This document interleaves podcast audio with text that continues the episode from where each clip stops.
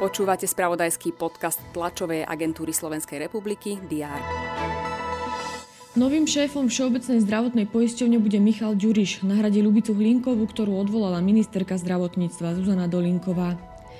Advokáta Adama P. obžalovaného v kauze vraždy študenta Daniela Tupého prepustia z väzby na slobodu.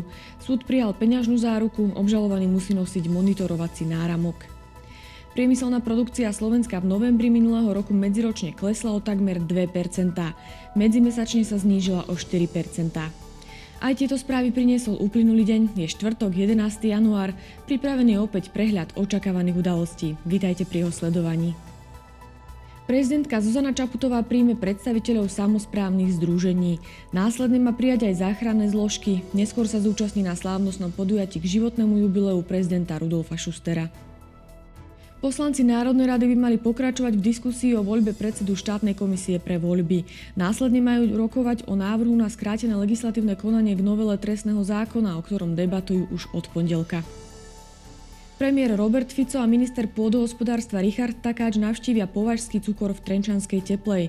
Stretnú sa so zástupcami spoločnosti a prezrú si výrobné priestory.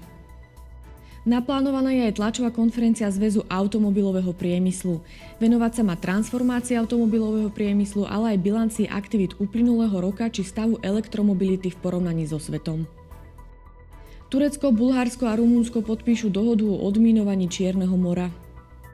Ruský najvyšší súd pojednáva o jednej zo sťažností, ktorú podal odsúdený opozičný líder Alexej Navalny.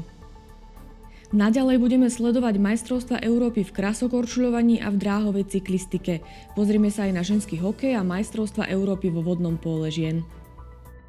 Počas dňa bude prevažne polooblačno, teploty sa budú pohybovať od mínus 1 do 4 stupňov Celzia.